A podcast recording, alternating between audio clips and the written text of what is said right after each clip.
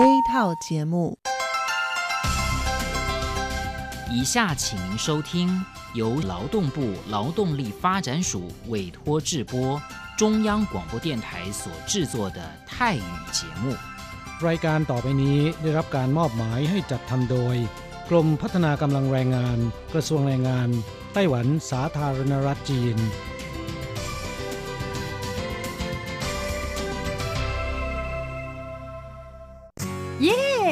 ลิกงานแล้ว พวกเราไปคาราโอเกะกันเถอะ ฉันมีธุระ เธอไปกันเถอะ เอ๊ะนานทีปีหนจะนัดไปร้องเพลงกัน หรือว่าเธอมีนัดกับชายหนุ่มจ้าใช่ก็ดีนะสิ ฉันจะไปทำงานหาเงินต่างหาก จริงเหรอ เลิกงานแล้วยังไปหาเงินได้อีกทำไมดีจัง ไปทำที่ไหนอะจริงสิ แถวนี้มีโรงงานหนึ่งช่วงนี้ต้องการคนงานชั่วคราว ช่วงวันหยุดฉันก็ไปทำงานพิเศษที่นั่นจะได้หาเงินเพิ่มขึ้นอีกหน่อย อยากจะซื้อคอมพิวเตอร์ให้ลูกชายที่เมืองไทยลำไพไม่ได้นะ กฎหมายไต้หวันกำหนดไว้ว่าพวกเราจะต้องทำงานให้เท่าแก่ที่ยื่นขออนุญาตนำเราเข้ามาทำงานในไต้หวันเท่านั้น การไปทำงานที่อื่น ถือว่าผิดกฎหมาย หากถูกจับได้จะถูกยกเลิกไปอนุญาตทำงาน ไม่เพียงถูกส่งกลับประเทศ ต่อไปก็เข้ามาทำงานในไต้หวันไม่ได้อีกแล้วฮะรุนแรงขนาดนั้นเลยเหรอ จะถูกส่งกลับประเทศไม่สามารถมาทำงานไต้หวันได้อีก งั้นฉันก็ไม่มีทางหาเงินส่งลูกเรียนมหาวิทยาลัยนะสิงั้นก็แย่กว่าเดิมมาสิ ใช่แล้ว ในเมื่อเราเข้ามาทำงานในไต้หวันแล้ว ก็ควรต้องปฏิบัติตามกฎหมายไต้หวัน จึงจะมีโอกาสหาเงินส่งกลับไปช่วยเหลือครอบครัว ฉันว่าเธอไปร้องเพลงกับฉันดีกว่านะอืมถูกอย่างที่เธอว่านั่นแหละ ฉันว่าฉันทำงานตามที่ระบุในสัญญาจ้างงานดีกว่า ไม่งั้นแทนที่จะหาเงินได้เยอะกว่าเดิมกลับ ถูกส่งตัวกลับประเทศซะนี่ ใช่แล้วทำงานอย่างถูกต้องตามกฎหมายดีกว่า ตอนนี้ไปร้องเพลงกับพวกเราได้หรือยังล่ะ ผู้ช่วยที่ดีของไต้หวันจูงมือกันก้าวไปข้างหน้า กรมพัฒนากำลังแรงงาน ร่วมฝ่าฟันไปพร้อมกับคุณ สนับสนุนโดยกรมพัฒนากำลังแรงงานกระทรวงแรงงานไต้หวัน วันดี สัปดาห์ที่แล้วเธอไปไหนมาเหรอทำไมไม่เจอเลย ใช่ ฉันกลับเมืองไทยมา เพิ่งกลับมาเมื่อวานก่อนที่เอง แม่ดีจังเลย แต่ทำไมรีบกลับมาเร็วจังล่ะ ก็ต้องขอบคุณเท่าแก่ฉันละเท่าแก่ไปทำเรื่องให้ฉันเข้ามาทำงานไต้หวันอีกครั้ง โดยผ่านศูนย์บริการจ้างตรงของรัฐบาลไต้หวัน ฮะ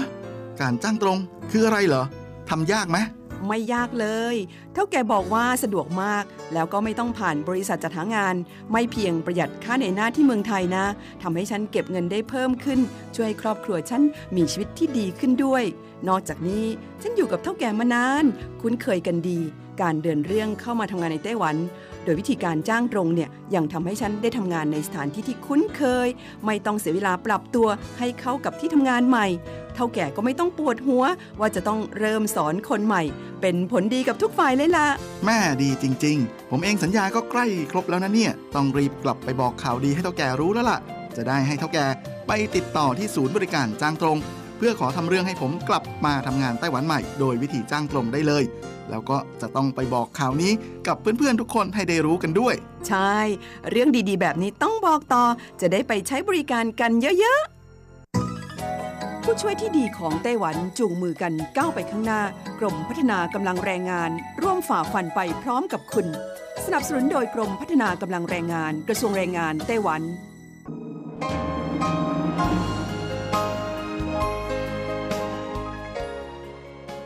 กลับมาฟังขณะนี้ท่านกำลังอยู่กับรายการภาคภาษาไทย Radio Taiwan International หรือ RTI ออกกระจายเสียงจากกรุงไทเปไต้หวันสาธารณรัฐจีน เป็นประจำทุกวันนะครับ นอกจากรับฟังทางเครื่องรับวิทยุได้แล้ว ยังสามารถรับฟังรายการผ่านระบบออนไลน์ได้ที่ thai.rti.org.tw หรือที่ RTI Fanpage นะครับ ขอเชิญติดตามรับฟังรายการของเราได้ ตั้งแต่บัดนี้เป็นต้นไป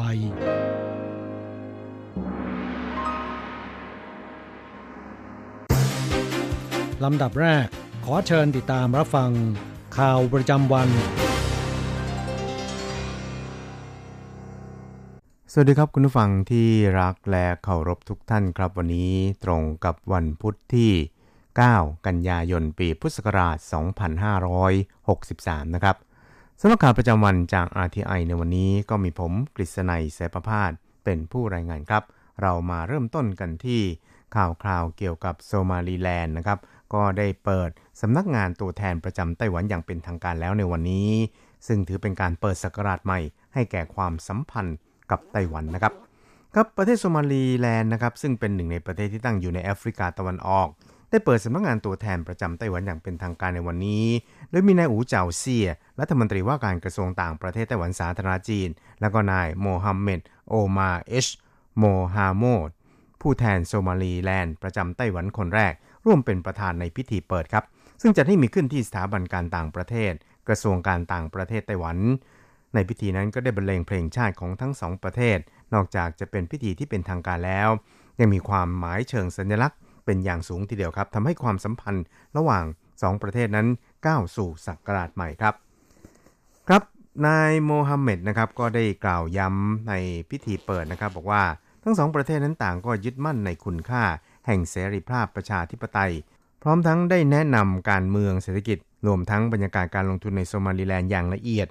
ส่วนการคุกคามจากจีนนั้นเขาก็ระบุหลังพิธีเปิดนะครับว่าโซมาลีแลนด์นั้นเป็นประเทศอธิปไตย การสร้างความสัมพันธ์ระหว่างโซมาลีแลนด์กับไต้หวัน ไม่ได้เกี่ยวข้องใด ๆ กับจีนนะครับ ส่วนทางด้านนายอูเจาเซียรัฐมนตรีว่าการกระทรวงต่างประเทศ ของไต้หวันสาธารณจีนนั้น ก็ได้ระบุครับบอกว่า Taiwan is your second home and your home away from home. I wish our countries continue to success. นับตั้งแต่นี้เป็นต้นไปนะครับ ไต้หวันจะเป็นบ้านที่สองของท่าน จากบ้านเกิดมาถึงบ้านที่สองที่อยู่ห่างไกลข้าพเจ้าก็หวังว่า ทั้งสองประเทศนั้นจะเจริญรุ่งเรือง แล้วก็ประสบความสำเร็จไปพร้อม ๆ กันครับ ครับในพิธีเปิดนะครับ ท่านประธานาธิบดีแห่งโซมาลีแลนด์นั้นก็ได้กล่าวอวยพร ผ่านคลิปวิดีโอย้ำว่า เป้าหมายของโซมาลีแลนด์ก็คือ การผลักดันการพัฒนาประชาธิปไตย ให้ปักรากฝังลึกยิ่งขึ้น รวมทั้งพัฒนาเศรษฐกิจ และปกป้องความปลอดภัยของชาติโซมาลีแลนด์กับไต้หวันนั้นยืนอยู่ในทีมประชาธิปไตยร่วมกัน มีการเมืองและเศรษฐกิจที่เสรีเช่นเดียวกัน จึงหวังเป็นอย่างยิ่งว่าสำนักงานผู้แทนที่จะตั้งขึ้น จะทำหน้าที่กระชับความร่วมมือ ทั้งทางด้านเศรษฐกิจการค้า ระหว่างสองประเทศ ให้แน่นแฟ้นยิ่งขึ้นครับ อีกข่าวหนึ่งครับเราไปดูเกี่ยวกับสืบเนื่องจากกรณีที่มีการรายงานข่าวระบุว่านายเคทคลาชนะครับ รัฐมนตรีช่วยว่าการกระทรวงต่างประเทศของสหรัฐ อาจจะเดินทางเยือนไต้หวันนะครับ นายหูสีจิ้นบรรณาธิการบริหารของหนังสือพิมพ์ Global Times ซึ่งถือเป็นกระบอกเสียงของทางการจีนได้บอกว่า จีนนั้นอาจจะดำเนินมาตรการบอยคอรดต่อภาคธุรกิจที่มีส่วนเกี่ยวข้องกับเจ้าหน้าที่ระดับสูงของสหรัฐที่เยือนไต้หวันเนี่ยก็ดีนะครับเขาก็ไม่ได้แจงรายละเอียดของที่มาของแหล่งข่าวดังกล่าว แต่อย่างใดครับนางหวังเหมยฮวารัฐมนตรีว่าการกระทรวงเศรษฐการของไต้หวันสาธารณจีน ได้ระบุเมื่อต้นเดือนกันยายนนะครับว่า การจัดการพูดคุยประเด็นเศรษฐกิจและพาณิชย์ระหว่างไต้หวันกับสหรัฐ อาจจะเชิญรัฐมนตรี ช่วยว่าการกระทรวงต่างประเทศของสหรัฐเข้าร่วมด้วย ซึ่งเขาก็ได้แสดงท่าทีว่ายินดีที่จะมาเยือนไต้หวันครับ ส่วนนายอเล็กอาซาดรัฐมนตรีสาธารณาสุขของสหรัฐ ก็ได้เยือนไต้หวันเมื่อเดือนที่แล้ว ซึ่งถือเป็นรัฐมนตรีระดับสูงสุดที่เยือนไต้หวันนับตั้งแต่ปี 1979 ที่ไต้หวันกับสหรัฐ ได้ยุติความสัมพันธ์ทางการทูตระหว่างกัน หากรัฐมนตรีช่วยว่าการกระทรวงต่างประเทศสหรัฐเยือนไต้หวันจริงนะครับ ก็จะเป็นการเขียนหน้าประวัติศาสตร์ แห่งการเยือนไต้หวันของเจ้าหน้าที่ระดับสูงของสหรัฐอีกครั้งหนึ่งครับครับอีกข่าวหนึ่งเราไปดูข่าวเกี่ยวกับนักวิชาการอินเดีย แนะกระชับสัมพันธ์กับไต้หวัน ต้านการลุกล้ำจากจีนนะครับ นายเนกกิพาวคิปเกนนะครับผู้อำนวยการบริหารศูนย์เอเชียตะวันออกเฉียงใต้ ศึกษา มหาวิทยาลัย OP Jindal Global University ของอินเดียครับ ก็ได้แสดงความคิดเห็นผ่านบทความซึ่งตีพิมพ์ ในหนังสือพิมพ์ Washington Times ฉบับวันที่ 8 กันยายนที่ผ่านมาครับ ซึ่งเขียนร่วมกันกับชีวาจีดิสชิตนะครับผู้ช่วยนักวิจัยแห่งสถาบันเดียวกันบอกว่า อินเดียกับไต้หวันนั้นต่างต้องการที่จะขยายบทบาทในเอเชียตะวันออกเฉียงใต้ให้มากยิ่งขึ้นครับครับบทความระบุว่าไทเปนั้นผลักดันนโยบายมุ่งใต้ใหม่ เพื่อกระชับความสัมพันธ์ระหว่างไต้หวัน กับประเทศในเอเชียตะวันออกเฉียงใต้ เอเชียใต้แล้วก็โอเชียเนียรวม 18 ประเทศ ส่วนอินเดียนั้นก็กำลังผลักดันนโยบายมุ่งสู่ตะวันออกหรือ Act East Policy เพื่อกระชับปฏิสัมพันธ์ทั้งทางด้านการทูต ทางด้านเศรษฐกิจ แล้วก็ทางด้านวัฒนธรรมรวมทั้งยุทธศาสตร์ กับประเทศในเอเชียอาคเนย์และแปซิฟิกโดยเฉพาะอย่างยิ่งในขณะที่อินเดียนั้นกำลังเผชิญหน้ากับจีนที่เติบใหญ่เข้มแข็งยิ่งขึ้น ทั้งทางเศรษฐกิจและการทหาร ตลอดจน ยายอิทธิพลในภูมิภาค และขอบเขตทั่วโลก สร้างความวิตกกังวล ให้แก่ประเทศต่างๆทั่วโลกนี่นะครับบทความดังกล่าวก็บอกว่าปัจจุบันนั้นหลายประเทศทั่วโลก ต่างกำลังมองหาแหล่งเทคโนโลยี การสื่อสารและการผลิต เพื่อทดแทนหรือแทนที่จีน ซึ่งไต้หวันนั้นมีคุณสมบัติเพียบพร้อม สามารถเข้าแทนที่จีนได้ ส่วนอินเดียนั้นควรที่จะพัฒนาให้เป็นศูนย์กลางการผลิตของตนเอง แทนที่จีนนะครับภาคธุรกิจไต้หวันกับอินเดียสามารถจับมือกัน เพื่อสร้างฐานการผลิตในเอเชียตะวันออกเฉียงใต้ ร่วมกันพัฒนาเครือข่าย 5G ที่ปลอดภัยร่วมกัน สกัดความฮึกเหิมที่รุนแรงยิ่งขึ้นของจีนนะครับ อีกข่าวหนึ่งครับเราไปดูเกี่ยวกับทางด้าน ทูตไต้หวันประจำฝรั่งเศสครับได้รับเชิญให้เข้าร่วมในการประชาพิจารณ์จากวุฒิสภาฝรั่งเศสเป็นครั้งแรก ในประเด็นที่เกี่ยวข้องกับการป้องกันโควิด -19 ของไต้หวันครับ ครับนายอูจื้อจงนะครับผู้แทนไต้หวันสาธารณจีนประจำฝรั่งเศส ซึ่งมีสถานะเทียบเท่าเอกราชทูตของไต้หวันประจำฝรั่งเศส ได้รับเชิญจากวุฒิสภาฝรั่งเศส เข้าร่วมการประชาพิจารณ์ แบ่งปันประสบการณ์การป้องกันโรคโควิด -19 ของไต้หวันครับครับปัจจุบันนะครับสถานการณ์การระบาดของโควิด -19 ในฝรั่งเศสนั้นยังคงคุกรุ่นครับกรมสาธารณสุขหรือ DGS ของฝรั่งเศสบอกว่า ในช่วงสัปดาห์ที่ผ่านมาฝรั่งเศส พบผู้ติดเชื้อโควิด -19 แล้ว 42,000 ราย ยอดรวมตอนนี้มีเกินกว่า 3.3 แสนคนนะครับ และมีผู้เสียชีวิตถึง 30,000 ศพทีเดียว นายการัตราเชอร์ประธานวุฒิสภาของฝรั่งเศส จึงได้เรียกร้องให้มีการจะตั้งคณะอนุกรรมการขึ้นมาพิจารณาประเมินผลเกี่ยวกับการป้องกันโรคขึ้นครับ ซึ่งก็ได้มีการจัดการประชุมประชาพิจารณ์ไปแล้วถึง 9 รอบ มีผู้เชี่ยวชาญแล้วก็นักวิชาการรวม 37 ราย เข้าร่วมการพูดคุยกับเจ้าหน้าที่ ด้านสาธารณสุขที่เกี่ยวข้องของฝรั่งเศสครับ กับนายอูจือจงผู้แทนไต้หวันประจำฝรั่งเศสได้รับเชิญให้เข้าร่วมการประชาพิจารณ์ในวันที่ 9 กันยายนนี้นะครับร่วมกับประธานบูโรแฟนชิสเดอไทเป ซึ่งถือเป็นหน่วยงานประสานงานด้านการทูตกับไต้หวัน เพื่อแบ่งปันประสบการณ์การป้องกันโควิด -19 ของไต้หวันครับ อีกข่าวหนึ่งเรามาดูเกี่ยวกับการประชุมช่องแคบไต้หวันฟอรัมหรือ State Forum ครั้งที่ 12 ในปีนี้นะครับมีกำหนดการจัดให้มีขึ้นในวันที่ 19 กันยายนศกนี้ ซึ่งเดิมนั้นพรรคก๊กมินตั๋ง ที่มีนายเจียงฉีเฉินเป็นหัวหน้าพักจะนำคณะไปร่วมการประชุมด้วยนะครับ แต่หลังจากที่คณะกรรมการกิจการจีนเป็นนิยายหรือ MAC ของไต้หวันได้ออกมาขู่ครับว่า อาจขัดกับกฎหมายว่าด้วยความมั่นคงแห่งชาติ 5 ฉบับของไต้หวัน รวมทั้งเตือนว่าห้ามชาวไต้หวันเข้าร่วมกิจกรรมใน 3 ลักษณะ ได้แก่ห้ามจัดการประชุม ช่องแคบฟอรัมที่ดำเนินการโดยสำนักงานกิจการไต้หวันของจีนในไต้หวัน และชาวไต้หวันไม่ควรเข้าร่วมนะครับ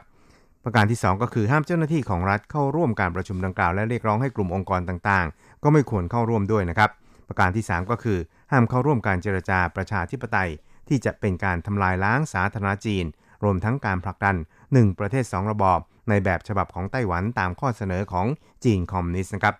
พรรคก๊กมินตังพรรคฝ่ายค้านไต้หวันจึงตัดสินใจให้ในายหวังจินผิง อดีตประธานรัฐสภาไต้หวันเป็นหัวหน้าคณะ และมีนาย หลี่เฉินหลงเลขาธิการพรรคก๊กมินตั๋งเป็นรองหัวหน้าคณะไปร่วมในการประชุมดังกล่าวครับ ครับทางด้านสำนักงงานกิจการไต้หวันของจีนนั้นก็ได้ระบุครับว่า นอกจากตัวแทนพรรคกุมินตั๋งแล้วยังมีตัวแทนจากพรรคใหม่พรรค PFP ตลอดจนตัวแทนจากองค์กรอื่น ๆ ของไต้หวันเข้าร่วมด้วยในหมาเสี่ยวกวางโฆษกสำนักงงานกิจการไต้หวันบอกว่า การประชุมในปีนี้นั้น จะมีหัวข้อที่ต่อเนื่องจากคราวที่แล้ว คือ ขยายการติดต่อแลกเปลี่ยนระหว่างภาคประชาชน ล้อมรวมการพัฒนาให้ล้ำลึกยิ่งขึ้น และเนื่องจากการระบาดของโควิด -19 ครับ เพราะฉะนั้นเนี่ยการประชุมในคราวนี้ ก็จะใช้การประชุมแบบออนไลน์ แล้วก็การประชุมใหญ่ที่เซี่ยเหมือนไปพร้อม ๆ กันด้วยครับ ส่วนทางด้านนายกรัฐมนตรีซูจินชางนั้นก็ได้ย้ำครับว่าไม่ว่าจะเป็นบุคคลใดๆพรรคการเมืองใด ๆ หรือกลุ่มองค์กรใด ๆ ก็ตามจำเป็นจะต้องเคารพต่อกฎหมายบ้านเมืองอย่างก็ตามคำสั่งห้ามดังกล่าวของรัฐบาลนั้นถูกโจมตีจากฝ่ายต่างๆ และตั้งข้อสังเกตว่ารัฐบาลประธานาธิบดีใช่ต้องการจะตัดช่องทางการทำความเข้าใจ และกิจกรรมการติดต่อแลกเปลี่ยนกับจีนทั้งหมด หรืออย่างไรกันแน่นะครับ ครับสุดท้ายเราไปติดตามเกี่ยวกับความพยายามของกระทรวงสาธารณสุขไต้หวันที่จะป้องกันการบูลลี่ ในโรงเรียนนะครับ โรงเรียนประถมและมัธยมในไต้หวันเริ่มเปิดเทอมกันแล้ว ตั้งแต่เมื่อต้นสัปดาห์ที่แล้วนะครับ กระทรวงสาธารณสุขไต้หวันรณรงค์แก้ปัญหาบูลลี่ในโรงเรียนที่ยังคงมีอยู่ โดยการให้คณะนาฏศิลป์และการแสดงของมหาวิทยาลัยแห่งชาติไต้หวัน รับหน้าที่ในการสร้างละครเวที ต่อต้านการบูลลี่ในโรงเรียน ในช่วงเปิดเทอมนี้นะครับซึ่งจัดเป็นเทศกาลสัปดาห์แห่งความเป็นมิตรในโรงเรียน โดยจะตระเวนแสดงตามโรงเรียนต่างๆ ทั่วไต้หวันจำนวนถึง 15 รอบ ปลูกฝังความรู้ความเข้าใจ และร่วมกันป้องกันการบูลลี่ในโรงเรียนครับนายช่ชิงหวารัฐมนตรีช่วยศึกษาธิการไต้หวัน ก็ได้เปิดเผยถึงโครงการนี้นะครับว่า เทียมกันนั้นก็คือคนอยู่รอบข้าง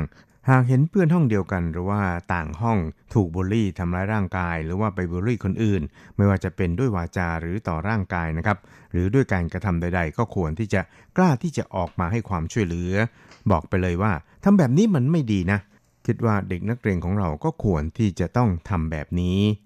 รอบปฐมบรรทัดเมื่อสัปดาห์ที่แล้วนะครับ ก็มีนักเรียนจาก 3 โรงเรียนรวมกว่า 300 คนเข้าร่วมด้วย และก็จะตระเวนแสดงรวมทั้งหมด 15 รอบนะครับ ใน 8 หัวเมืองจนถึงเดือนพฤศจิกายนนี้ครับกระทรวงธิการไต้หวันนั้นก็ได้อาศัยละครเวทีรณรงค์ประชาสัมพันธ์ต่อต้านการบูลลี่ในโรงเรียน เพื่อให้เพื่อนๆ นักเรียนด้วยกันนั้น เป็นหูเป็นตาให้แก่กันและกันรวมทั้งเป็นพลังในการต่อต้านการบูลลี่ด้วย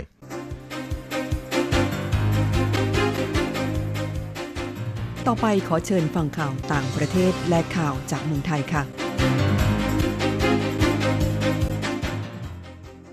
สวัสดีค่ะ คุณผู้ฟังที่เคารพ ช่วงของข่าวต่างประเทศและข่าวในเมืองไทยรายงานโดยดิฉันกัญจยากริชยาคมค่ะ ข่าวต่างประเทศสำหรับวันนี้นั้นเริ่มจากข่าว ผู้นำสหรัฐจะประกาศถอนกำลังออกจากอิรัก และอัฟกานิสถานเร็วๆนี้ เจ้าหน้าที่บริหารระดับสูงของสหรัฐอเมริกาเปิดเผยว่า ประธานาธิบดีโดนัลด์ทรัมป์ผู้นำสหรัฐจะประกาศถอนกำลังทหารออกจากอิรักในวันพุธนี้ และจากอัฟกานิสถานในอีกไม่กี่วันข้างหน้า ก่อนหน้านี้เมื่อเดือนสิงหาคม ผู้นำสหรัฐเคยกล่าวระหว่างพบปะหารือกับนายมุสตาฟาอัลคาเดมีนายกรัฐมนตรีของอิรักว่า สหรัฐจะถอนกำลังทหารออกจากอิรัก แต่ไม่ได้กำหนดช่วงเวลา ซึ่งสหรัฐเคยถอนกำลังออกจากอิรักมาแล้วเมื่อปลายปี 2554 โดยทิ้งหน่วยเล็ก ๆ ไว้กับสถานทูตสหรัฐ แต่อีกไม่กี่ปีต่อมาก็ส่งกำลังทหารไปเพิ่มอีก เพื่อสนับสนุนกองทัพอิรักในการทำสงครามกับกองกำลังรัฐอิสลามในช่วงฤดูร้อนปี 2557 ขณะที่ในอัฟกานิสถาน ปัจจุบันมีกองกำลังทหารสหรัฐประจำอยู่ 8,600 นาย ตามข้อตกลงทวิภาคีระหว่างสหรัฐกับกลุ่มตอริบานที่ลงนามในเดือนกุมภาพันธ์และผู้นำสหรัฐเคยให้สัมภาษณ์ไว้ว่า สหรัฐตั้งเป้าจะถอนกำลังทหารประมาณ 4,000 ถึง 5,000 นายออกจากอัฟกานิสถาน ก่อนการเลือกตั้งประธานาธิบดีสหรัฐในเดือนพฤศจิกายนนี้ ข่าวต่อไปแอสตราเซเนกาของอังกฤษหยุดพัฒนาวัคซีนต้านโควิด -19 หลังอาสาสมัครป่วยไม่ทราบสาเหตุ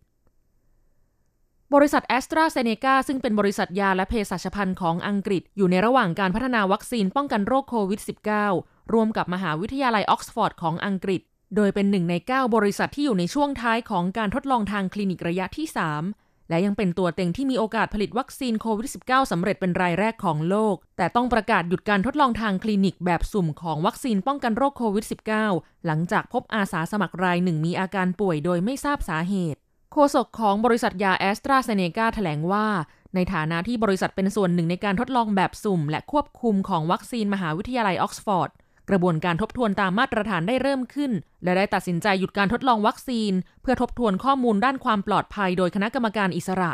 ซึ่งเป็นเรื่องปกติในการทดลองวัคซีน ที่จะตรวจพบอาสาสมัครที่มีอาการป่วยโดยไม่ทราบสาเหตุ โดยบริษัทได้ดำเนินการตรวจสอบอาการป่วยดังกล่าวแล้ว เพื่อรักษาความสมบูรณ์ของการทดลองนี้ นอกจากนี้บริษัทกำลังเร่งทบทวนในแต่ละขั้นตอน เพื่อลดผลกระทบที่อาจเกิดขึ้นได้ในช่วงการทดลองอย่างไรก็ตามยังไม่มีการเปิดเผยข้อมูลอย่างชัดเจนว่า อาสาสมัครคนดังกล่าวที่ป่วยโดยไม่ทราบสาเหตุอยู่ที่ใด และมีอาการป่วยรุนแรงเพียงใด ทั้งนี้การระงับการทดลองทางคลินิกไม่ใช่เรื่องผิดปกติแต่อย่างใด แต่ถือเป็นครั้งแรกที่เกิดขึ้นในการทดลองทางคลินิกของวัคซีนป้องกันโรคโควิด -19 ก่อนหน้านี้แอสตราเซเนกาประกาศรับอาสาสมัคร 30,000 คนจากหลายสิบพื้นที่ของสหรัฐอเมริกา เพื่อเข้าร่วมทดลองฉีดวัคซีนเมื่อวันที่ 31 สิงหาคมที่ผ่านมา ต่อไปขอเชิญคุณผู้ฟังรับฟังข่าวในเมืองไทยค่ะ กรมอุตุไทยเตือน ภาคเหนืออีสานใต้มีฝนตกหนัก ระวังน้ำท่วม น้ำป่าไหลหลาก กรมอุตุนิยมวิทยาของไทยรายงานพยากรณ์อากาศว่าร่องมรสุมกำลังปานกลางพาดผ่านภาคเหนือและภาคตะวันออกเฉียงเหนือตอนบน ประกอบกับลมมรสุมตะวันตกเฉียงใต้ พัดปกคลุมทะเลอันดามันและประเทศไทย ทำให้ประเทศไทยมีฝนตกต่อเนื่อง กับมีฝนตกหนักบางแห่งในภาคเหนือ ภาคตะวันออกเฉียงเหนือ ภาคกลาง ภาคตะวันออก และภาคใต้ ขอให้ประชาชนบริเวณพื้นที่เสี่ยงภัยของภาคเหนือ ภาคตะวันออกเฉียงเหนือ และภาคใต้ ระวังอันตรายจากฝนตกหนักและฝนที่ตกสะสม อาจเกิดน้ำท่วมฉับพลันและน้ำป่าไหลหลากในระยะนี้ต่อไปเป็นอัตราแลกเปลี่ยนประจำวันพุธที่ 9 กันยายน พุทธศักราช 2563 อ้างอิงจากธนาคารกรุงเทพสาขาไทเป โอนเงิน 10,000 บาทใช้เงินเหรียญไต้หวัน 9,560 เหรียญ แลกซื้อเงินสด 10,000 บาทใช้เงินเหรียญไต้หวัน 9,910 เหรียญ 1 ดอลลาร์สหรัฐใช้เงินเหรียญไต้หวัน 29.55 เหรียญแลกซื้อค่ะ คุณผู้ฟังคะนั่นเป็นช่วงของข่าวต่างประเทศและข่าวในเมืองไทย รายงานโดยดิฉันการจยากริชยาคมค่ะ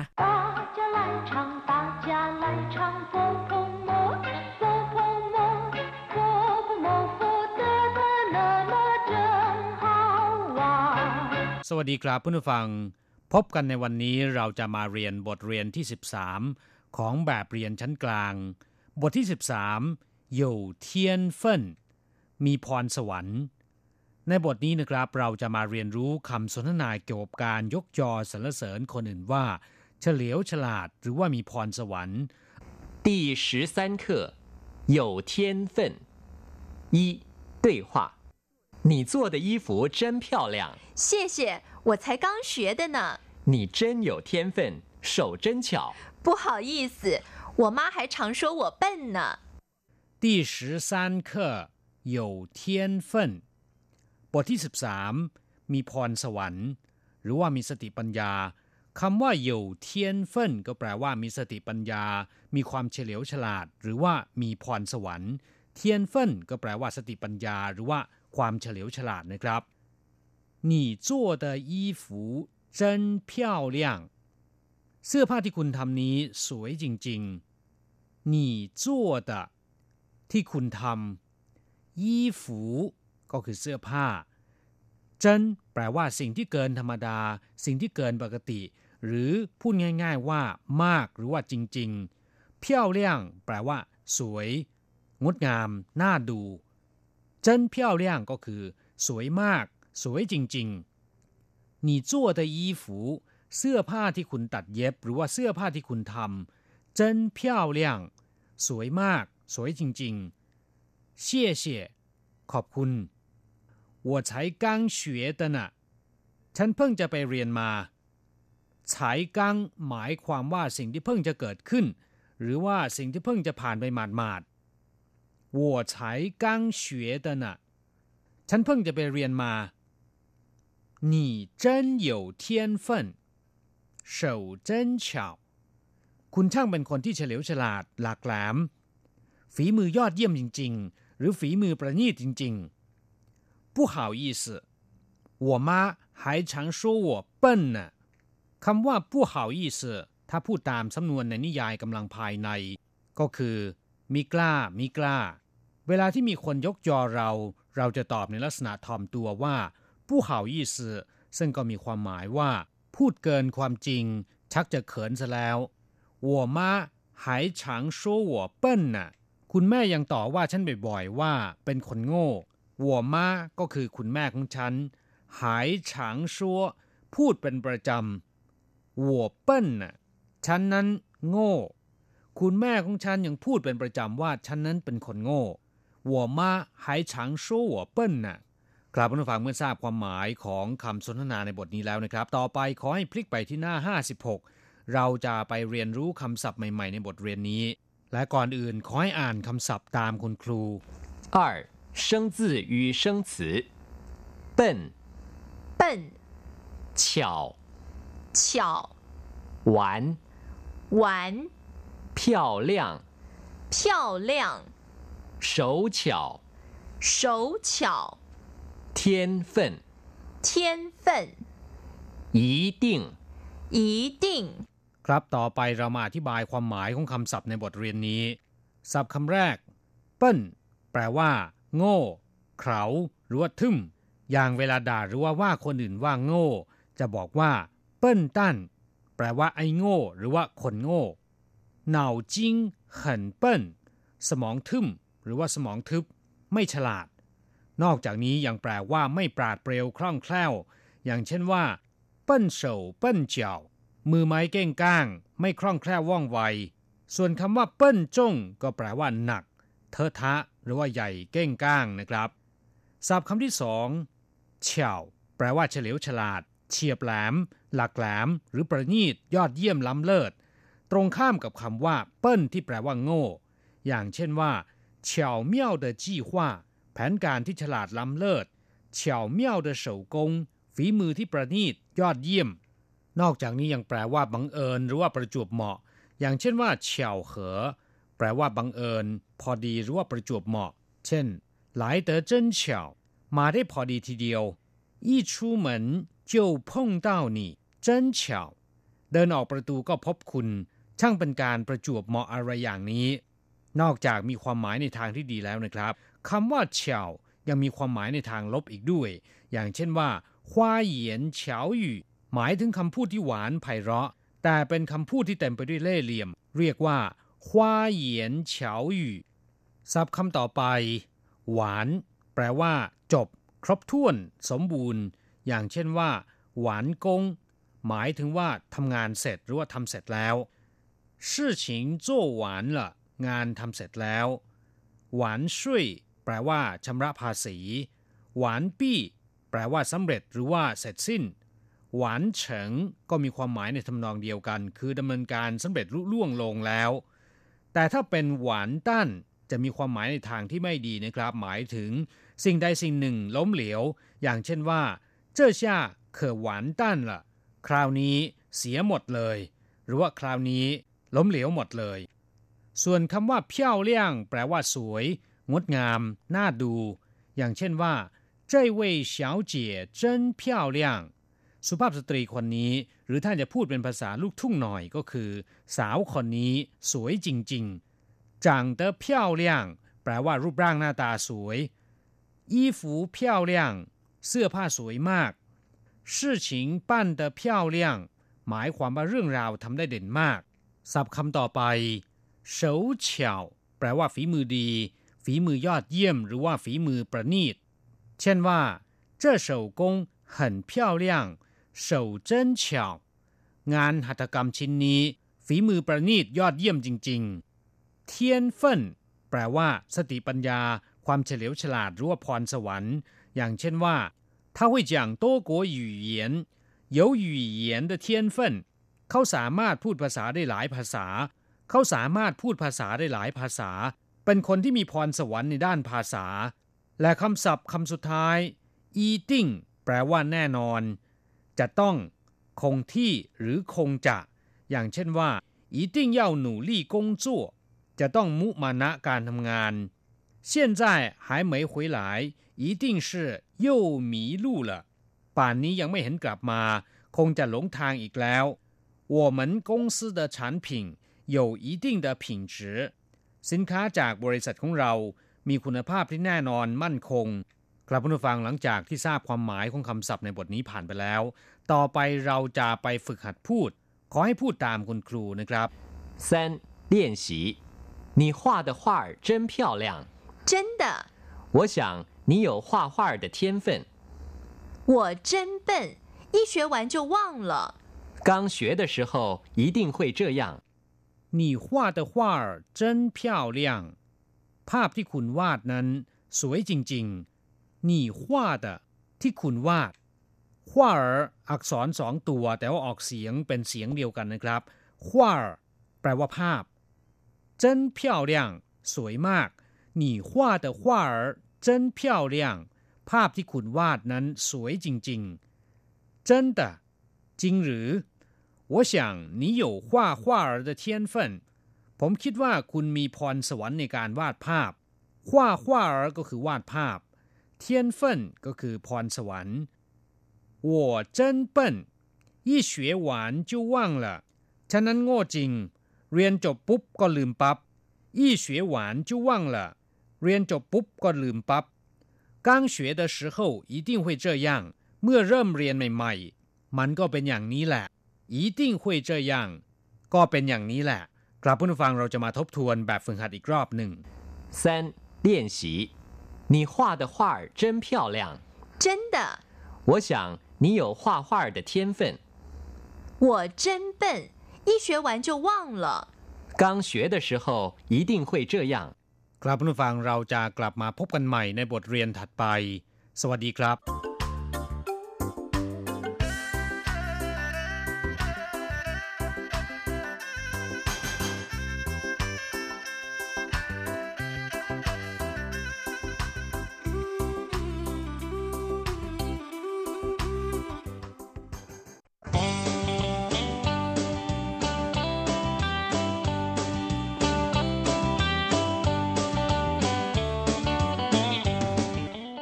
ผู้ฟังขณะนี้ท่านกำลังอยู่กับรายการภาคภาษาไทย RTI เอเชียสัมพันธ์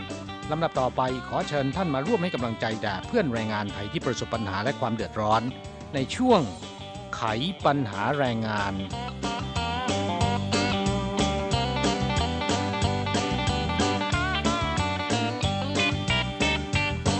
กราบแรงงานต่างชาติที่เดินทางมาทำงานที่ไต้หวันเมื่อครบสัญญา 3 ปีแล้ว หากว่าอยากจะทำงานต่อก็สามารถที่จะต่อสัญญากับในจ้างรายเดิม หรือเปลี่ยนไป ทำงานกับนายจ้างรายใหม่ในไต้หวันได้ โดยไม่ต้องเดินทางกลับประเทศนะครับ ค่ะ แต่ว่าต้องทำเรื่องก่อนจะครบสัญญา 2-4 เดือนนะคะครับไม่ว่าจะต่อสัญญากับนายจ้างรายเดิม หรือเปลี่ยนไปทำงานกับนายจ้างรายใหม่ ต้องยื่นเรื่องดำเนินการภายในเวลา 2-4 เดือน ก่อนจะครบสัญญา 3 ปี ไม่ใช่ว่าครบสัญญาแล้วถึงมาดำเนินการนะครับตอนนั้นไม่ทันซะแล้วนะฮะสามารถที่จะทำเรื่องได้นะครับ แต่ว่าอย่างไรก็ตามที่ผ่านมานั้น คนงานต่างชาติมักจะเข้าไม่ถึงข้อมูลแล้วก็ขั้นตอนในการโอนย้าย ความคืบหน้าว่าตอนนี้ทำเรื่องไปถึงไหนแล้วนะครับทุกสิ่งทุกอย่างเนี่ยในจ้างและบริษัทจ้างงานเป็นผู้ที่ดำเนินการให้ เนื่องจากมีระบบเป็นภาษาจีนอย่างเดียวนะครับค่ะแต่ขณะนี้กรมพัฒนากำลังแรงงานของกระทรวงแรงงานเนี่ยเขามีการพัฒนาระบบเป็นภาษาแม่ของคนงานต่างชาติ เพื่อให้คนงานต่างชาติเนี่ยเข้าใจขั้นตอน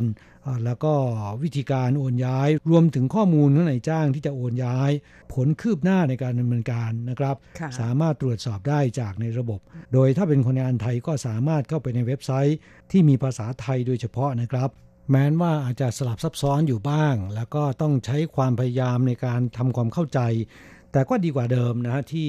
เป็นภาษาจีนหมดนะครับอ่านไม่รู้เรื่องนะ เว็บไซต์ของกรมพัฒนากำลังแรงงานที่เป็นภาษาไทยนะคะแล้วก็เพื่อนฟังสามารถเข้าไปตรวจสอบข้อมูลต่างๆ ได้เนี่ยก็คือ fw.wda.gov.tw ดิฉันย้ำอีกครั้งหนึ่งนะคะ เว็บไซต์คือ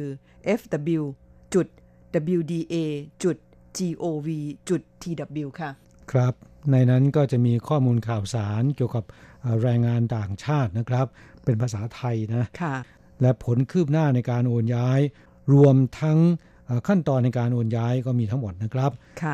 นอกจากนั้น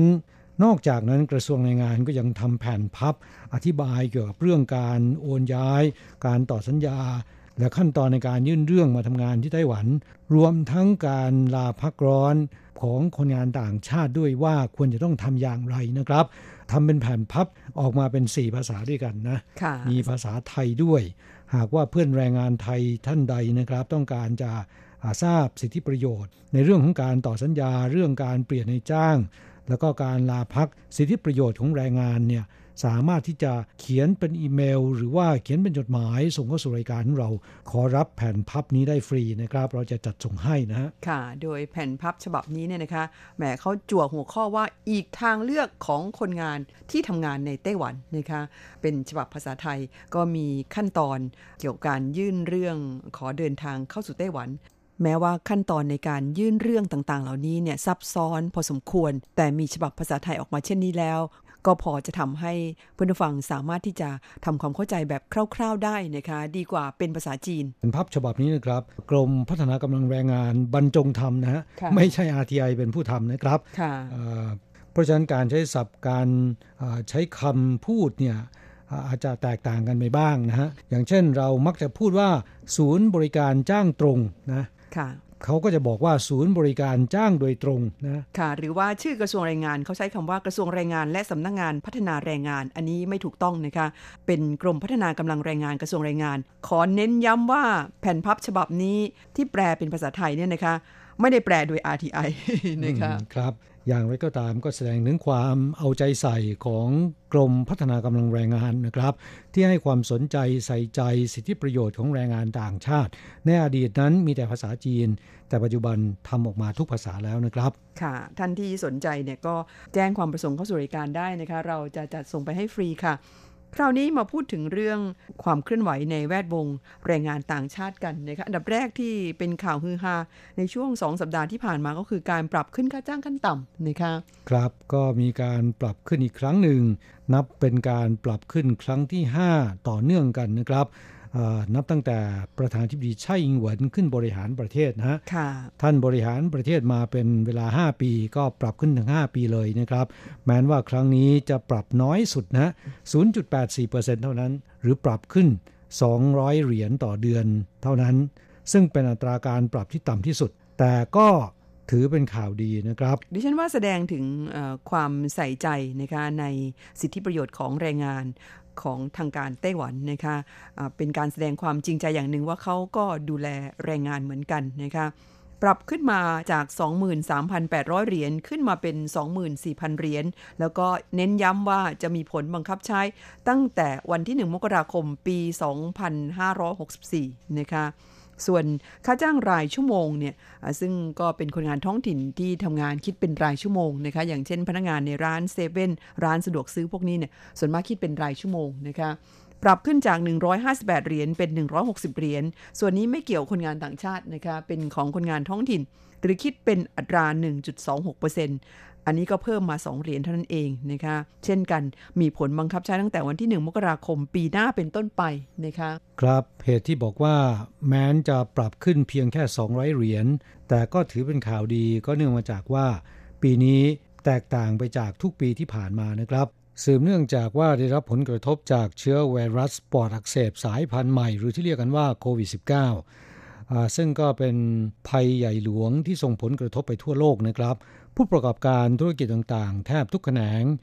ได้รับผลกระทบไม่มากก็น้อย และขณะนี้เนี่ยสถานการณ์ก็ยังรุนแรงอยู่นะครับ ยังไม่ทุเลาเบาบางลงนะฮะในไต้หวันถ้าเทียบกับประเทศอื่นแล้วเนี่ยแม้นว่าจะรุนแรงน้อยกว่า แล้วก็สามารถควบคุมได้ แต่เนื่องจากเศรษฐกิจของไต้หวันเนี่ยนะครับมันเชื่อมโยงกับต่างประเทศอย่างแยกกันไม่ออก เพราะว่าไต้หวันเป็นประเทศผู้ส่งออกสินค้ารายใหญ่ของโลกนะครับ เมื่อประเทศต่างๆ โดยเฉพาะประเทศในยุโรปอเมริกา ประเทศในเอเชีย ซึ่งเป็นคู่ค้าของไต้หวันมีอัตราการว่างงานสูงมาก และมีการประกาศใช้มาตรการล็อกดาวน์หรือปิดเมืองปิดประเทศนะครับ ก็ส่งผลให้การสั่งซื้อสินค้าเนี่ยลดลงอย่างมาก นี่ก็เป็นผลกระทบอย่างหนึ่งนะครับ ที่ทำให้ธุรกิจ แล้วก็ผู้ประกอบการในไต้หวันได้รับความเดือดร้อน ซึ่งเดิมทีหลายฝ่ายมองว่าปีนี้น่าจะไม่มีการปรับขึ้นค่าจ้างขั้นต่ำแล้วนะฮะ เพราะว่าสถานการณ์เช่นนี้เนี่ยเป็นไปได้ยากที่จะมีการปรับขึ้นนะครับ โดยเฉพาะฝ่ายในจ้างเนี่ยเขาไม่เห็นด้วยที่จะให้มีการปรับขึ้นค่าจ้างขั้นต่ำนะคะ ครับ อย่างไรก็ตามในที่ประชุมคณะกรรมการพิจารณาอัตราค่าจ้างขั้นต่ำเมื่อวันที่ 18 สิงหาคมที่ผ่านมานี้นะครับ รัฐมนตรีว่าการกระทรวงแรงงาน คือนางฉีหมิงชุน ซึ่งก็เป็นประธานในที่ประชุมโดยตำแหน่ง ท่านก็ทุบโต๊ะตัดสินใจให้มีการปรับขึ้นเป็นตัวเลขกลมๆ ดูดีนะ 23,800 เหรียญปรับเป็น 24,000 ค่าจ้างรายชั่วโมง 158 ต่อชั่วโมงเนี่ยก็ปรับเป็น 160 เหรียญต่อชั่วโมงนะฮะค่ะ หลังจากที่ RTI ของเรามีการนำเสนอข่าวนี้ออกมาแล้ว ก็มีผู้ฟังจำนวนมากทีเดียวนะคะมาฝากข้อความมาคอมเมนต์มาแสดงความคิดเห็นกัน มีจำนวนหนึ่งที่รู้สึกว่าเป็นความคิดค่อนข้างลบนะคะครับส่วนใหญ่แสดงความยินดีด้วยนะครับ แม้นจะเป็นเพียงแค่ 200 เหรียญแต่ก็ยังดีนะดีกว่าที่ไม่ได้ แต่บางคนมองโลกในแง่ร้ายนะครับ บอกว่าปรับแค่ 200 ขณะที่จะมีการเก็บเพิ่ม 500 เหรียญ ขอเรียนให้ทราบว่าเพื่อนผู้ฟังที่มาคอมเมนต์เหล่านี้นะครับ เข้าข่ายปล่อยข่าวปลอมนะซึ่งตามกฎหมายแล้วนะครับ ปรับเป็นล้านเลยทีเดียวนะ ค่ะ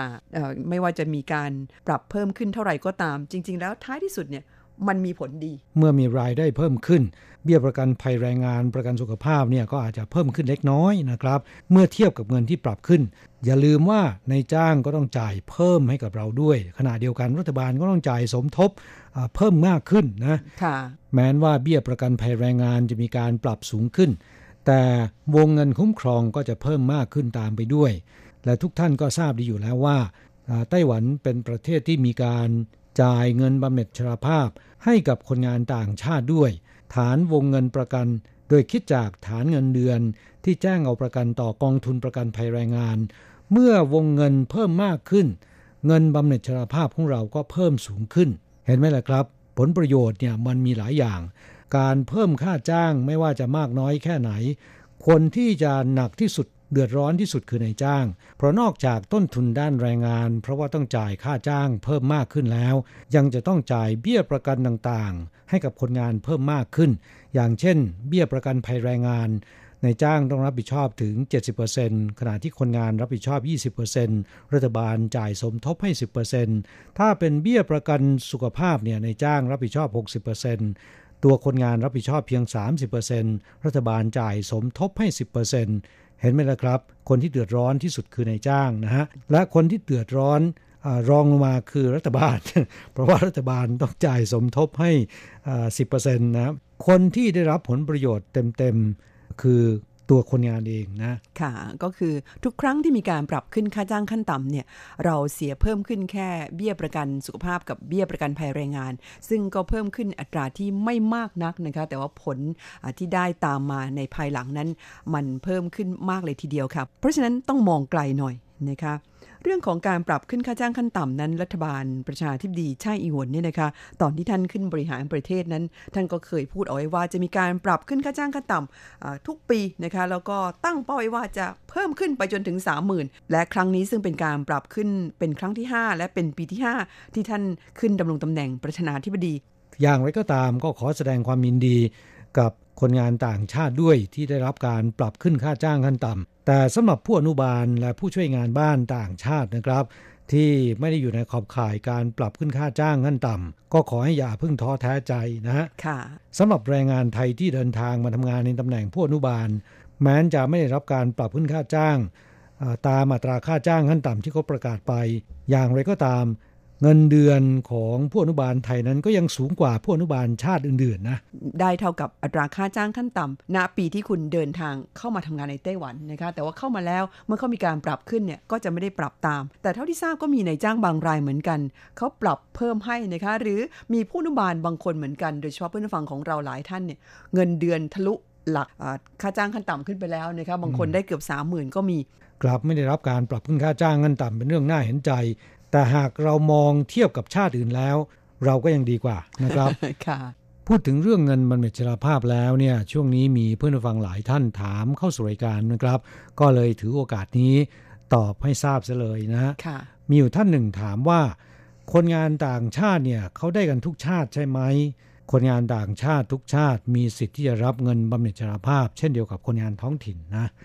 ขอเพียงแต่ว่า เป็นสมาชิกของกองทุนประกันภัยแรงงานเท่านั้น เพราะฉะนั้นผู้อนุบาลนะครับที่กฎหมายไม่ได้บังคับ ให้ต้องเข้ากองทุนประกันภัยแรงงาน ในจ้างไม่ได้เข้ากองทุนประกันภัยแรงงาน ซึ่งไม่ถูกหักเบี้ยประกันภัยแรงงานฉะนั้นผู้อนุบาลผู้ช่วยงานบ้านต่างชาติเท่านั้นนะครับ ที่ไม่มีสิทธิ์รับเงินบำเหน็จชราภาพนะคำตอบคือมีสิทธิ์รับกันทุกชาติ แต่ปัจจุบันนะครับมีเพียงแรงงานไทยเท่านั้นที่ได้รับ สาเหตุก็เพราะว่าสำนักงงานแรงงานของประเทศต่างๆนะครับ มีเพียงสำนักงงานแรงงานไทยที่ช่วยผลักดันและก็ดำเนินการช่วยเหลือในเรื่องนี้นะครับ ชาติอื่นยังอยู่ระหว่างศึกษาและก็ดูงานจากสำนักงงานแรงงานไทย ซึ่งเข้ามาดูแล้วเนี่ยเขาบอกว่าค่อนข้างยากนะไม่เฉพาะสำนักงงานแรงงาน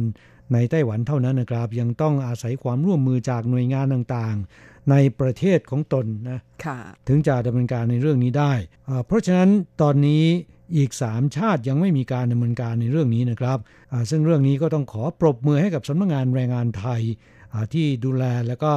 ให้การช่วยเหลือสิทธิประโยชน์ของแรงงานไทยดีกว่าชาติอื่นนะ ค่ะ จะว่าไปแล้วก็น่าเสียดายนะคะเพราะว่าแต่ละท่านถ้าหากว่ามาทำงานกัน 12 ปีเนี่ยเงินบำเหน็จชราภาพแต่ละคนนั้นก็เป็นเงินก้อนหนึ่งทีเดียวนะคะแล้วคิดดูว่าคนงานแต่ละชาติมาทำงานที่ไต้หวันกันนั้น เป็นจำนวนมากทีเดียว ก็สามารถนำไปเลี้ยงชีพในช่วงบั้นปลายชีวิตได้ อันนี้หมายถึงตัวแรงงานเอง ถ้ามองในระดับมหาภาคก็คือในระดับประเทศนี่นะคะเป็นรายได้ก้อนโตของประเทศทีเดียวนะคะครับยังมีเพื่อนแรงงานไทยอีกท่านหนึ่ง ชื่อคุณเอกพงษ์ชาญชัยนะครับ ถามว่าคนที่เคยหนีแท็ก หรือคนที่หลบหนีในจ้าง ถูกส่งกลับประเทศมีโอกาสได้รับเงินนี้ไหม เป็นคำถามที่ดีมากนะครับ ที่ผ่านมาเราไม่เคยพูดในเรื่องนี้ และไม่เคยมีใครถามมาก่อนนะครับ เงินบำเหน็จชราภาพจะไม่เกี่ยวข้องกับประวัติการทำผิดกฎหมายในไต้หวัน ไม่ว่าคุณจะเคยทำผิดกฎหมายข้อใดก็ตามนะครับ หลบหนีในจ้าง ถูกจับส่งกลับประเทศ หรือเอเคยมีประวัติอาชญากรรมใดๆก็ตาม หากว่าคุณเคยเป็นสมาชิกกองทุนประกันภัยแรงงานในไต้หวัน เคยจ่ายเบี้ยกองทุนประกันภัยแรงงาน เมื่อครบเกณฑ์อายุแล้วนะครับ คุณก็มีสิทธิ์ได้รับเงินบำเหน็จชราภาพ เท่ากับคนงานทั่วไป แต่เงินที่จะได้นั้น ตามอายุการเป็นสมาชิกกองทุนนะครับ สมมุติว่าคุณถูกลงโทษต้องไปจำคุก ช่วงระหว่างที่จำคุกคุณไม่ได้เป็นสมาชิก ช่วงนั้นไม่ได้นับนะ ค่ะ หรือคนที่หลบหนีในจ้างออกไป อย่างเช่นว่าทำงานในแทร็กหรือในสัญญาเนี่ยสปี 5 ปีนะคะ แต่ว่าหลังจากนั้นหลบหนีออกไป 2 ปี 3 ปี2อสปีนั้นไม่นับนะคะนับเฉพาะช่วงที่คุณทำงานอยู่ในสัญญา4ปี 5 ปีนั่นเองค่ะ ครับเรื่องนี้ผมคิดว่าคงจะมีหลายคนนะ ที่เคยทำผิดกฎหมาย อายุครบแล้วไม่กล้าที่จะมาขอเงินก้อนนี้ เพราะคิดว่าคงไม่ได้นะ ค่ะถ้าหากว่ารับฟังรายการอยู่ในวันนี้ หรือเพื่อนฟังที่รับฟังรายการอยู่แล้วมีเพื่อนที่มีสภาพการเช่นนี้ ขอให้บอกต่อๆกันไปนะคะว่าเขามีสิทธิ์ยื่นขอเงินบำเหน็จชราภาพได้เหมือนกับคนอื่นๆนะคะ ครับก็ขอให้ไปติดต่อที่สำนักงงานแรงงานจังหวัด ในท้องที่ที่ท่านอาศัยอยู่นะครับ ค่ะ ช่วงนี้พักกันสักครู่หนึ่งค่ะ มาฟังเพลงขั้นรายการสักหนึ่งเพลง แล้วช่วงหลังกลับมาคุยกันต่อค่ะ ครับเรามาฟังเพลงที่ชื่อว่า คนงามแรงงานจากการขับร้องของเสถียรทำมือนะครับ แล้วสักครู่กลับมาคุยกันต่อ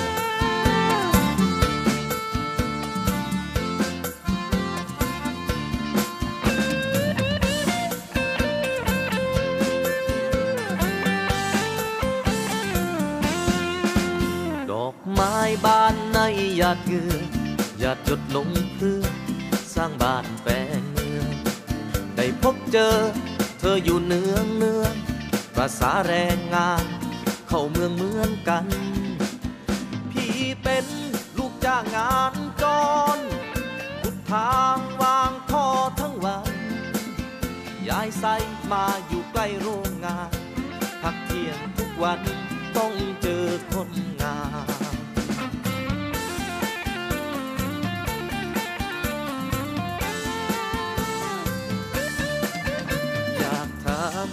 บ้านอยู่ไหน ก็เจียมใจไม่กล้าเอ่ยคำ ใส่เสื้อชอบชอบนุ่งยีนดำ อยู่บุรีรัมสงขลาหรือเชียงใหม่ คนงามแรงงานปันใจหนุ่มพระเนจร เห็นแล้วเป็นตาสะออนถ้าหากงามงอนขาดคนรู้ใจ อยากยื่นใบสมัครเพื่อน้องอยากมีคนยิ้มให้ เธอต้องการคนไม่รอไว้ใช้ ไปไหนมาไหนหิวของช่วยกัน ดอกไม้บานใกล้เครื่องจักร หากบอกว่ารักกลัวบกหักซ้ำรอยหนุ่มกะเดียวกัน พี่เคยเห็นบ่อย เขาคอย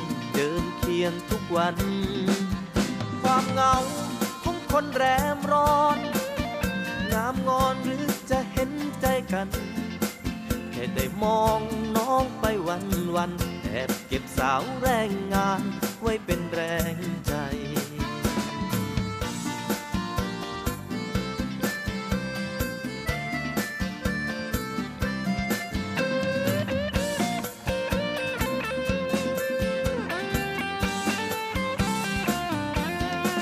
ามแรงงานปันใจหนุ่มพระเนจร เห็นแล้วเป็นตาสะออนถ้าหากงามงอนขาดคนรู้ใจ ที่อยากยื่นใบสมัครเธอน้องอยากมีคนยิ้มให้เธอต้องการคนไม่รอไว้ใช้ ไปไหนมาไหนอยู่ของช่วยกัน ดอกไม้บานใกล้เครื่องจักรหากบอกว่ารักกลัวบกหักซ้ำรอยหนุ่มกะเดียวกันพี่เคยเห็นบ่อย เขาคอยเดินเคียงทุกวัน ความเหงาของคนแรมร้อน งามงอนหรือจะเห็นใจกัน แค่ได้มองน้องไปวันวันแอบเก็บสาวแรงงาน ไว้เป็นแรงใจ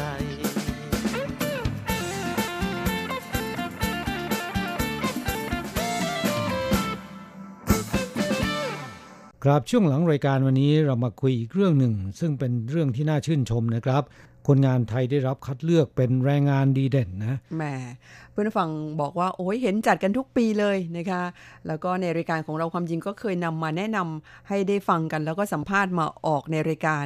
บ่อยๆนะคะ แต่ว่ารายนี้นี่พิเศษจริง ๆ ใช่ไหมคะครับ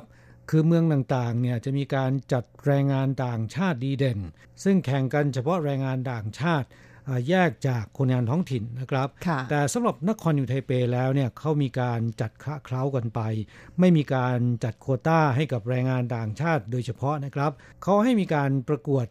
ร่วมกับแรงงานท้องถิ่น เพราะฉะนั้นจึงเรียกว่าเป็นแรงงานดีเด่น ไม่ได้เรียกว่าแรงงานต่างชาติดีเด่นนะเพียงแต่ว่าท่านนี้เนี่ยเป็นคนไทยเท่านั้นเองนะคะครับครับแรงงานดีเด่น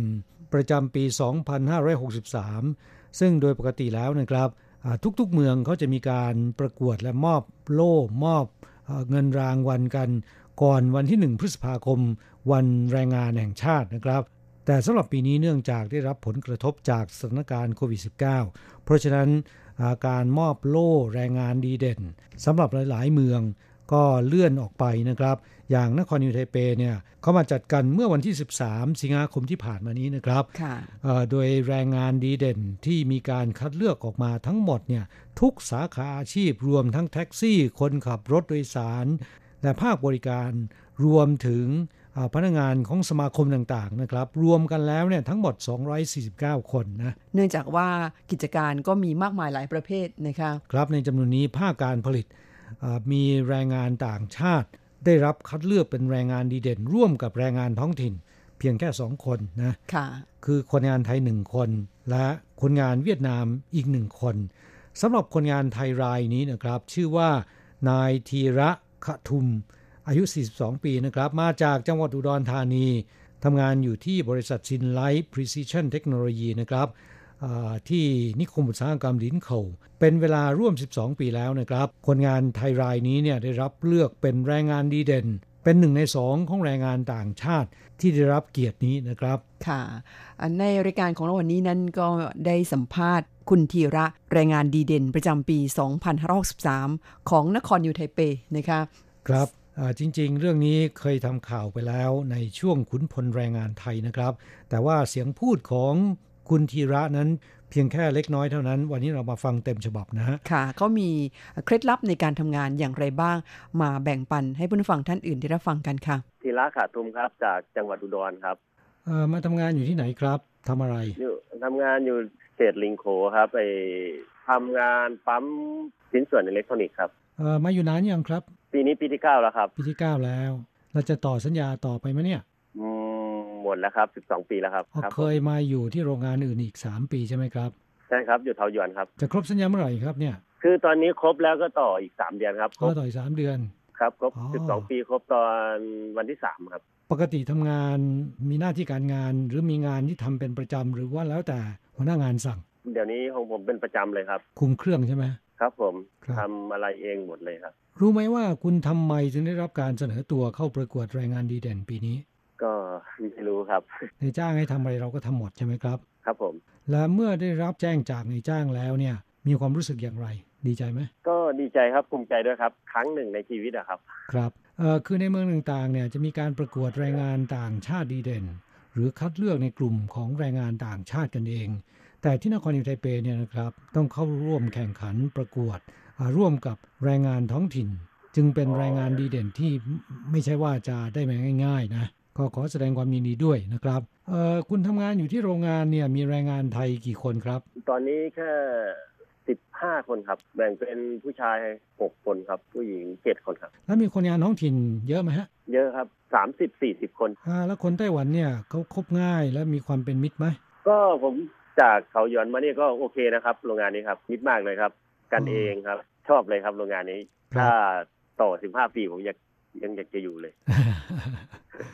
แล้วเท่าแก่หัวหน้างานเป็นยังไงครับ ดูแลคนงานไหม ในหน้างานก็โอเคครับ หัวหน้างานครับ ครับแกก็โอเคครับ คุณมีความคุ้นเคยและมีประสบการณ์อะไรดีๆไหมในความทรงจำดีๆอะไรที่จะเล่าให้ฟังไหมคือมีอะไรที่ประทับใจไหมประทับใจก็คนไต้หวันแหละครับ เขาคือยังไงล่ะครับ ดูแลเทคแคร์อะไรดีครับเป็นกันเองไม่ดูถูกแบบคนต่างชาติอะไรอย่างเงี้ยครับครับเขาไม่ได้ถือว่าเราเป็นคนต่างชาติเนาะครับผผมอย่างหัวหน้าก็เป็นแบบกันเองเป็นเพื่อนเพื่อนร่วมงานแล้วก็เลิกงานก็เป็นเพื่อนอะไรชวนไปเที่ยวอะไรบ้างอย่างครับมีปัญหาอะไรก็ปรึกษาเขาได้ครับ ที่ดินเขาเนี่ยมีพวกยาเสพติดเยอะไหมส่วนมากมันก็มีอยู่ครับ แต่มีผอยู่มไม่ได้ข้องไม่เข้าไปแวะกล้องแวะใช่ไหมครับครับผมก็มีกินเหล้าสังสรรค์นิดหน่อยครับแต่บุหรี่ผมไม่ดูดเลยครับอืมก็เลยไม่ได้ข้องแวะจุดนี้ครับพูดถึงเรื่องนี้อะคุณมีอะไรจะฝากถึงเพื่อนแรงงานไทยไหม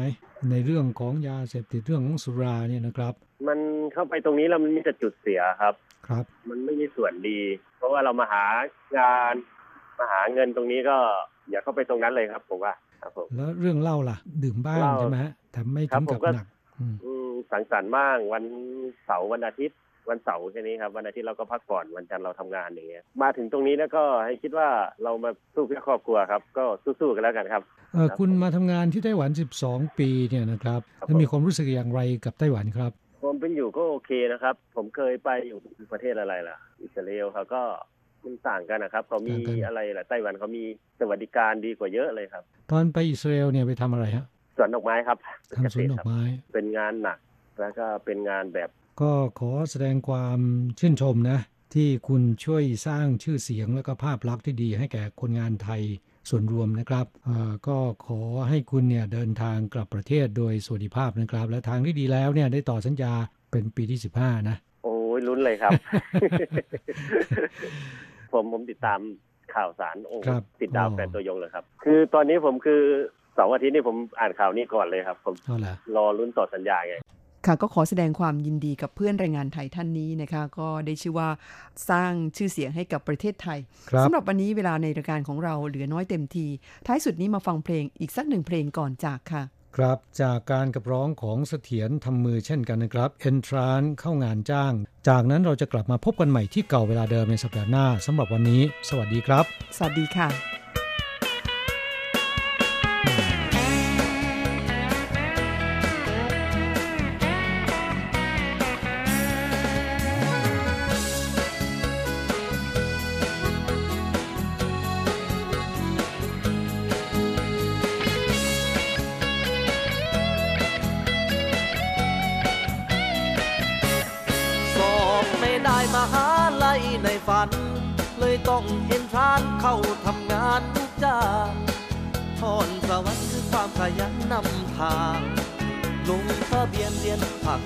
างพางชายวุฒิมหกรับจ้าง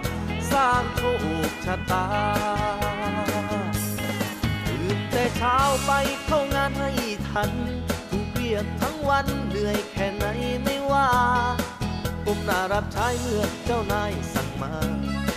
ถึงห้องก็เหนื่อยนั่งหลับเหมือนตำราคิดถึงปริญญาแล้ว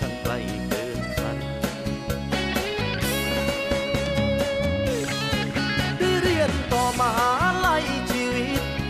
เป็นนิสิตคณะลูกจ้างรายวัน มีเพื่อนร่วมงานต่างเพื่อนเรียนร่วมชั้น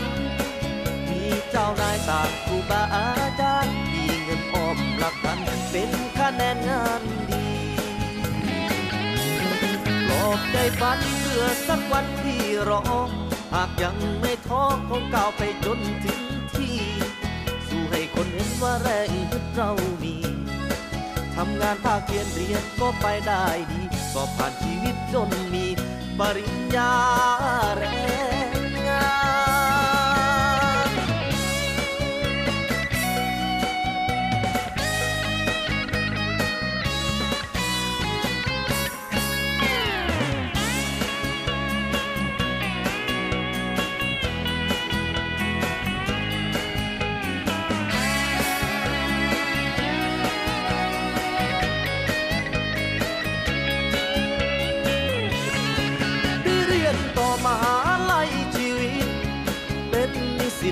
ณะลูกจ้างรายวัน มีเพื่อนร่วมงานต่างเพื่อนเรียนร่วมชั้น